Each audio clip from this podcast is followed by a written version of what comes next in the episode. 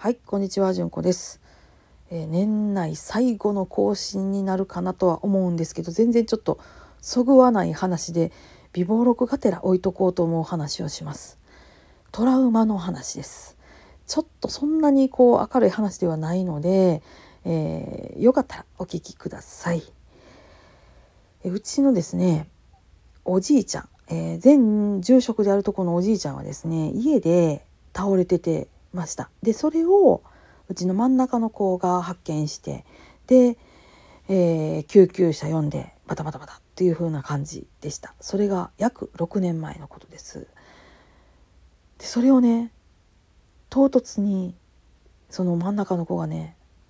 お母さん、おじいちゃん倒れた時あったやんって話し出したんですよ。何々って感じで、あん時さ、俺さ、逃げたんよなって言ったんですよ。どういうことかなと思いながら話聞いてたんです。逃げたんよなって。で俺、さ、本堂まで行って、で逃げて、で119番って電話しなあかんやんけど、俺119番しなあかんっていうんで分かってたと思うねんけど、でもなんかおかん電話してんやんかって。でおかん電話して、で出えへんかったから、なんかもう俺逃げようかなって思っててと、まあこんな感じの話の切り出し方でした。どういうことなんかなと思ったら、そのね、逃げたっていうこととかを後悔してるみたいな感じの口ぶりだったんですね。まあ人当たりこう、その話をいろんなこうね、ぐるぐるぐるっとこうしながら、その状況とかを思い出しながら話してくれた感じでね。でやっぱちょっと最後の方は涙ぐんでやったんですよね。17歳の男の子が涙ぐむっていうのは結構辛かった出来事だったんだなって改めて思いました。今から6年前ですか、11歳ですね。11歳の時の彼は割とひょうひょうとしてて、大丈夫かって言ったけど、うんって言ってて、なんかあとゆいやとかって言ってたんですけど、まあうんって言ってたんで、まあそんなもんかと思ってたんですけど、今になってその状態をありありと思い出して、ですごい辛いっていう風な言葉を吐くっ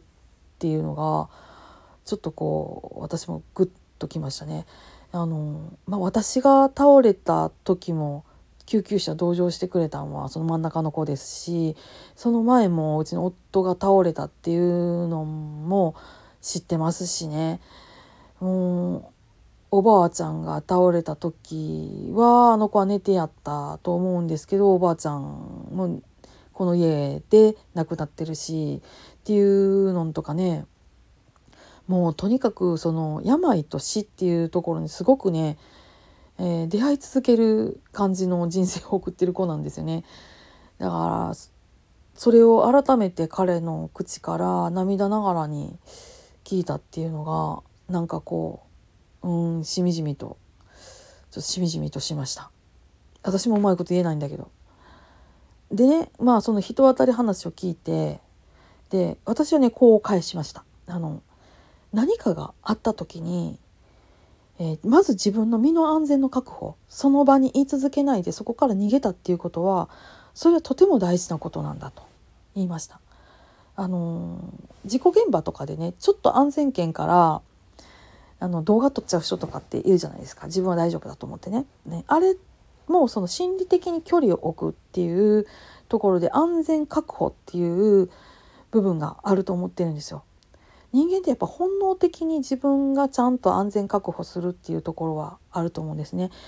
なんかこう奇跡を期待してるとか、自分がスーパーヒーローになったつもりになって、もう何も考えずにバーってこう突っ込んでいく人とかってやるとは思うんだけど、でもそうじゃなくて、まず自分の本能に従って安全確保、そこの場所から離れたっていうことはすごく偉かった。それだけで100点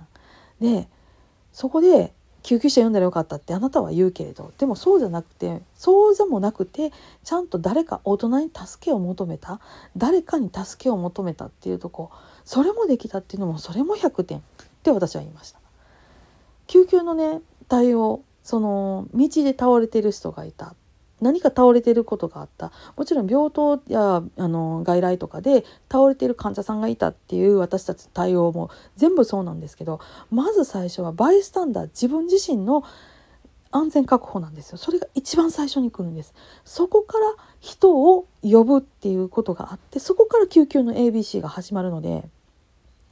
まずすべきは自分の安全確保なんですね。だからあなたがまず逃げたっていうことは、それはあなたは今振り返っていろいろ思うかもしれないけれど、でも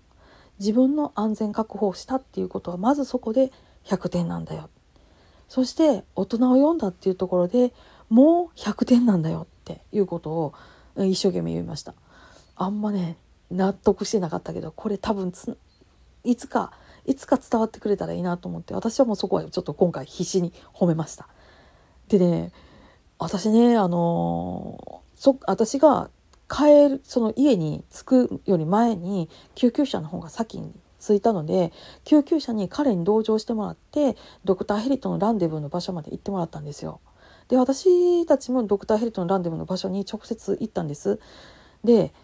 救急車に彼が同乗しておじいちゃんを連れてってくれたんですけど、そのね救急車から降りてきて状況を聞いているっていう中に、救急ヘリに乗ってたドクターがいらして、でドクターがね彼にすごく言ってたことがあるんです。それはね、君がちゃんと発見してくれてお母さん呼んでてくれたんだね、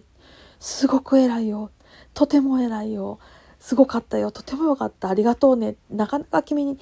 小学生では本当にできる人がいない、とてもよかったってすっごくねいっぱい褒めてくださったんです。私それねもう心の中に覚えてて、すっごい嬉しかったなって思ってたんですけど、この話ビタ1うちの子は覚えてなかったですあれあんだけ褒められてたのにあなた覚えてないのって言って、なんか救急車に乗ったっていうところまでは覚えてるんやけど、それくらいかな。あとなんか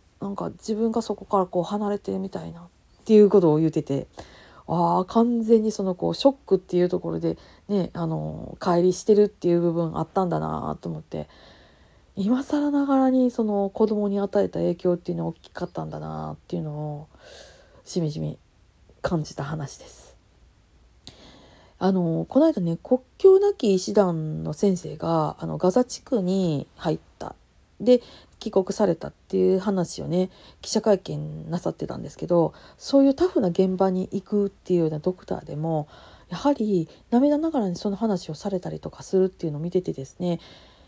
心的外傷っていうものは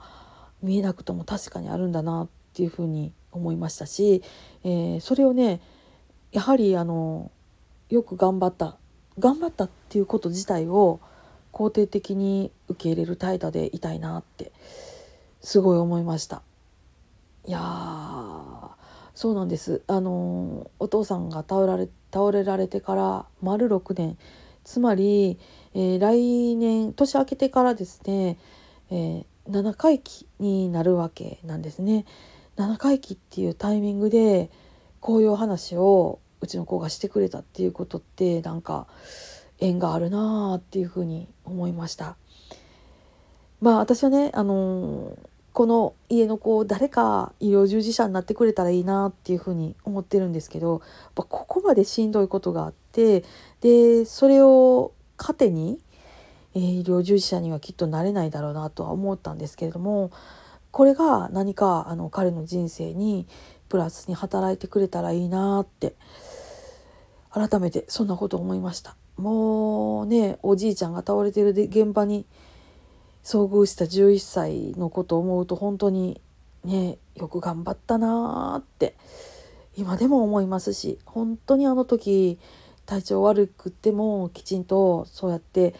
自分の身の安全の確保と私への連絡っていうのをしてくれたこと、しかもね私に連絡してくれてね、私ね救急車呼べないよね、分かった、そしたら誰でもいいから大人呼んでおいでって言って、うちのお寺の総大さんの家にね走らせたんです。で総大さんの家分かるよねって行っておいでって言って行って戻ってきて、その方が、救急車呼んでくれたんですけどね、そういうのを全部思い出してて、ね、これがその単なるトラウマで終わらなくて、彼の人生に、何かねプラスのポジティブな、例えば学びというものであったり、なんかそんなものとして残ってもらえればいいなとかっていうことをしみじみ思いました。今日は大変長くなりました。ちょっと本当に思い出して思いつくままに喋っているので、こんなになりましたけども、今年年内最後の配信として置いておこうと思います。今日もありがとうございました。というかね、今年1年もありがとうございました。皆さんも、また良いお年をお迎えください。そしてね、安穏な1年を送れますように、ここから念じております。ありがとうございました。それではまた。ごきげんよう。